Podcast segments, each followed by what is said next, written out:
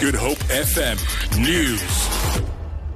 South African Airways says it's committed to attain financial stability in addition to a bailout it will receive from government. The company has admitted to Parliament's Standing Committee that it's experiencing a liquidity problem and needs a cash injection of 13 billion rand over the next 3 years. CEO Musa Zwane says they hope to make a saving through a variety of steps which include route rationalization and downgrading of aircraft between Cape Town and Johannesburg.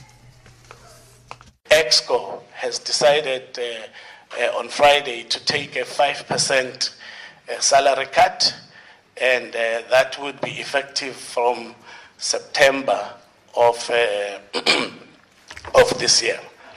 I think the EXCO taking a salary cut is really an issue of uh, symbolically, we are aware that the airline is facing problems.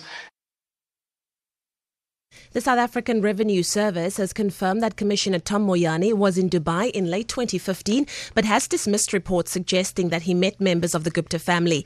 In a statement, SARS says Moyane was in Dubai on the 23rd of December 2015 in transit to spend Christmas in Portugal. Officials say he returned to Dubai on the 29th of December 2015 and then to South Africa on the 8th of January 2016. Moyane insists that he has never met any member of the Gupta family either in his private or professional capacity. SARS says any attempt to link the commissioner of or SARS with the Gupta family or their associates is malicious and reckless. It has also called upon anyone who can prove otherwise to provide such evidence. Disaster management crews have, play, have, been placed on high alert in the Eden district in the Southern Cape ahead of a severe weather warning.